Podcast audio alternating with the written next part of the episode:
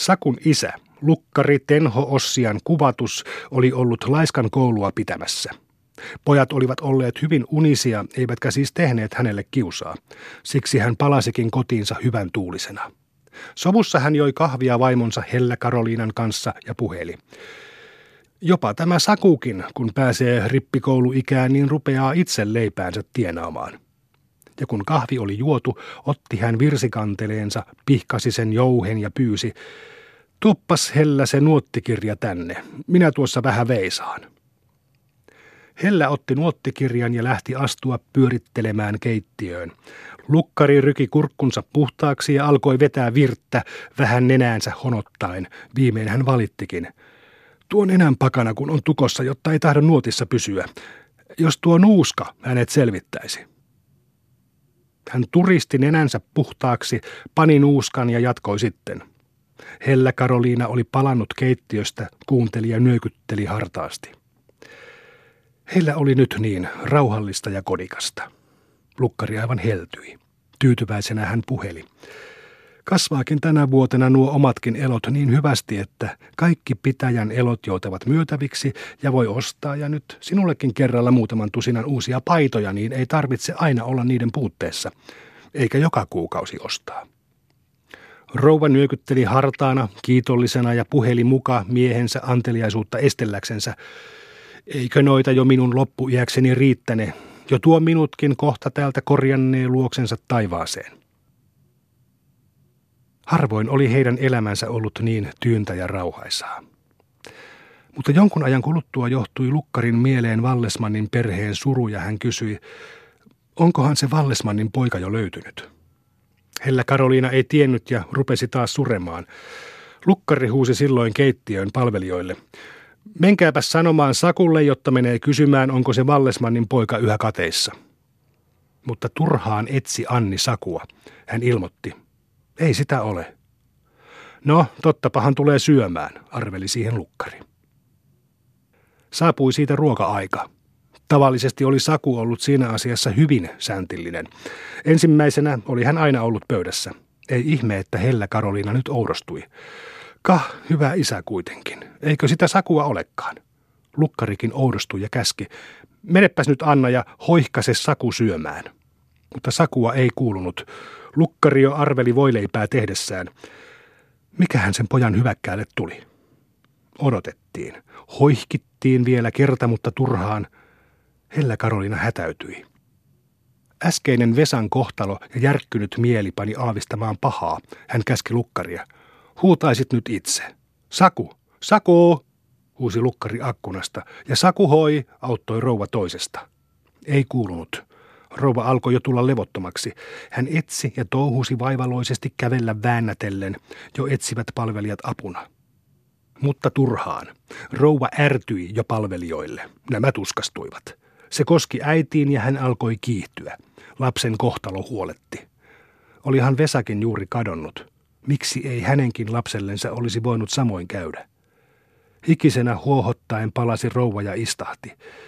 Ja nyt ei maistunut kummallekaan ruoka. Jonkun ajan kuluttua itkeksi jo rouva puheellen, vaikka lie lapsirukka joutunut saman kohtalon omaksi kuin Vesa Parkakin. Sitä aavisteli jo lukkarikin, mutta puolusti omaa poikansa. Sehän se Vallesmannin poika pahennus onkin sen opettanut kaikille pahoille ilveille. Niin kului päivä lähelle iltaa.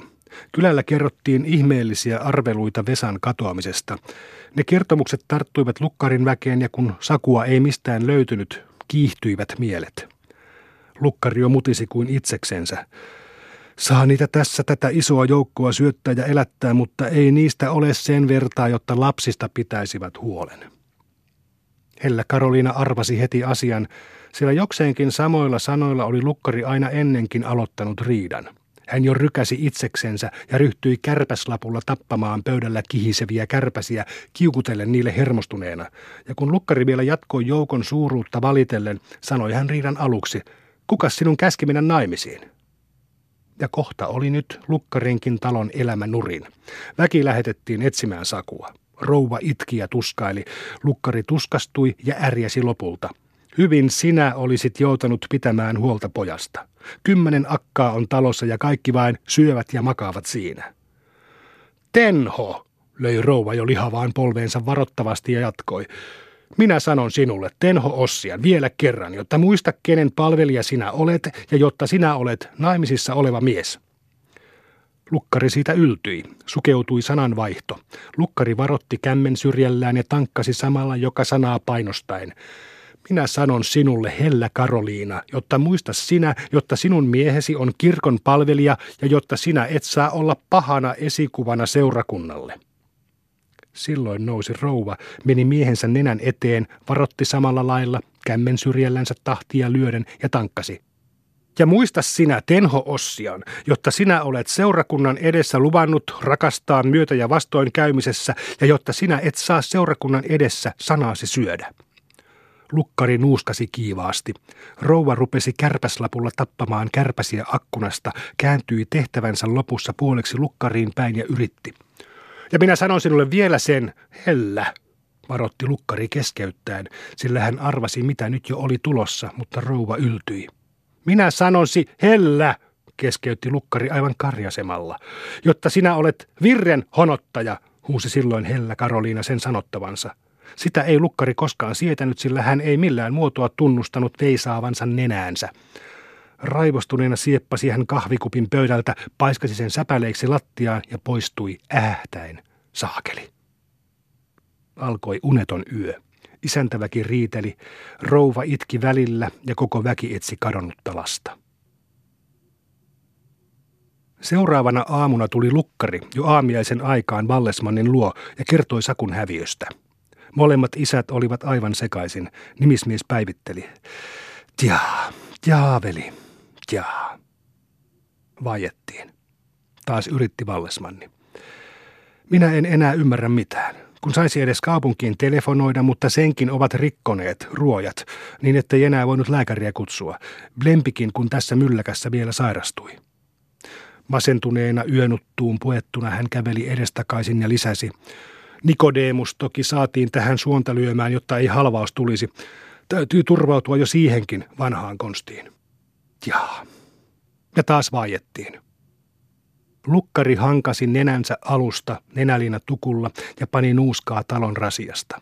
Isäntä jatkoi miettivää kävelyänsä äänetönnä, kunnes huusi pois lähtevälle Nikodeemukselle akkunasta.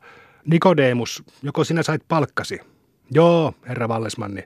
Kuule, kuule, joko se Nikodeemus menee, tuli lukkarille kiire. Hän riensi akkunaan, pani silmälasit päähänsä ja huusi. Nikodeemus, kuule Nikodeemus. Nikodemus pani lasit juhlallisesti nenällensä, keikisti päänsä ja vastasi sitten. Joo, herra lukkari. Menepäs kuule Nikodemus samalla tiellä ja lyö suonta siitä meidän rouvasta. Sekin on sairaana ja haluaisi sinua. Soo, lausui Nikodemus juhlallisella äänellä ja lähti. Vallesmanni kolusi kaapissansa, otti sieltä pullon, kilkutteli sitä ja lausui. Vieläkö hänestä tulee lasit mieheen? Kallistuu tuokin särvin, jotta eivät enää palkat riitä. He ryhtyivät sitä tasailemaan. Sitä tehdessä virkistyivät hieman mielet.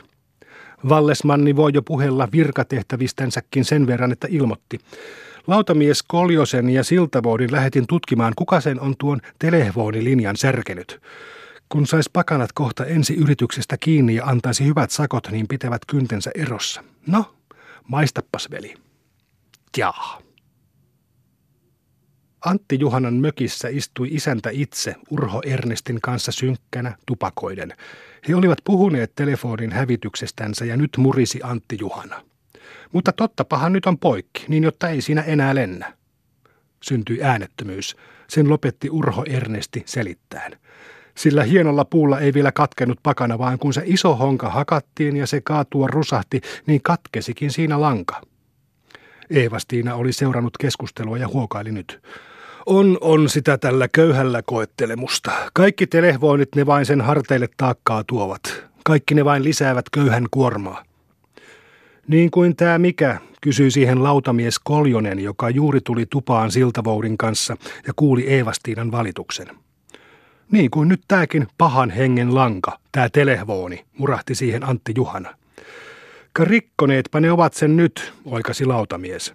He eivät tienneet, että sen olivat rikkoneet juuri Antti Juhana ja Urho Ernesti, vaan tulivat juomaan. Piippu ikenissä murahti siihen Antti Juhana. Ka joutikimpa tuon rikkoa, rikkoa. Jouti, vahvisti Urho Ernesti. Lautamies Koljonen turisti joukon luona nenänsä, pyyhki sen aluksen kämmen syrjällänsä ja arveli. Kuka hänet vain lie rohennut rikkoa? Ka, kukapa se, murahti Antti Juhana hyvillänsä, ylpeänäkin. Koljonen toisteli. Kuka, kuka hänet lie viilettänyt poikki, kun siitä ei kuulu nyt enää se sana lentävän? Vai jo toki lakkasi lentämästä, rietas, oli Urho Ernesti tyytyväinen tekoonsa ja Antti Juhana ilmoitti. Ka tämän Urho Ernestin kanssapa me sen vain vetäisimme poikki sillä isolla hongalla. Vai te se? Me? Hmm. Mehän sen vetäsimme, vahvisti Urho Ernestikin. Lautamies aluksi vaikeni, mutta lausui sitten, ka sittenpä tässä ei ole enää sen enempää selvässä asiassa. Eihän tässä, arveli Antti Juhanakin ja naapuri lisäsi, ei. Ei ole, ei ole, yhtyi vielä Koljonen, ja nyt puhuttiin pitempi aikaa päivän tapahtumista ja telefonin osuudesta niihin. Vihdoin ilmoitti lautamies. Ka sittenpä minä voin tässä samalla tiellä manata Vallesmannin puolesta käräjiinkin vastaamaan siitä telefonin vikuuttamisesta, kun tämä siltavooti on tässä vieraana miehenä. Raskas, synkkä äänettömyys seurasi niitä sanoja. Vieraiden lähdettyä selvisi Eevastiina ja pitäen varansa, ettei mies pääsisi häntä taas onnettomuudesta soimaan, alkoi hän sille juonitella, syyttää telefonin särkemisestä. Hartaalla äänellä kaikerteli hän. Kun sitä olisi siinäkin asiassa uskonut ja luottanut sanan apuun eikä siihen omaan voimaansa, niin ei olisi tätäkään tullut. Niin alkoi katkara juonittelu. Tuli jo iltapäivä, yhä jatkui jurnuttelu. Jo huokaili Eevastiina ilkeästi. Mutta onpa tuo osannut vaimonkin silmät soaista, on se osannut pimittää vaimon, kun se on kaikkien pahantekijöiden kelkkaan sen suostumaan saanut. Hohoi sentään. Mutta nyt vastasi jo Antti Juhana yhtä ilkeästi. Ovesta ulos työntyessään myönteli hän. Ka eipä se sanankaan valkeus jaksa valaista ihan älytöntä akkaa, koskapa on antanut sen joutua tämän tuhman miehen kelkkaan. Mutta vähitellen alkoi levitä valoa tähän surulliseen asiaan. Ukko Juvonen oli tullut kyläläistensä valtuuttamana pyytämään Vallesmannin apua kahdessakin asiassa. Ensiksi, että löydettäisi kadonneet pojat Tena ja Vikki, ja toiseksi, että ryhdyttäisi poistamaan telefonia. Hän selitti nyt asiansa. Eipä siitä muuta erikoista kuulu. Ne kyläläiset vain lähettivät pyytämään, jotta jos tämä Vallesmanni virkansa puolesta nousisi sitä itse ukkoa vastaan. Se on nähty siellä meidän kylällä lampaita ajamassa ja sitten vei muun hyvän lisänä kaksi lasta. Mitä itse ukkoa, hämmästyi Vallesmanni. Toinen selitti. No kas sitä, joka vei sen kauppias Juntusen ja talokas Suokkaan pojat, ja joka sitä kylän lammaskatrasta ajoi. Asia sotkeutui tämän selityksen johdosta. Vallesmanni jo siunaili. Mikä vietävän ukko se sielläkin jo poikia vie? Kase oikea ukko, se, jolla on se paha nimi. No tääpä nyt vasta on. Mistä se on kotoisin se ukko, sotkeutui toinen.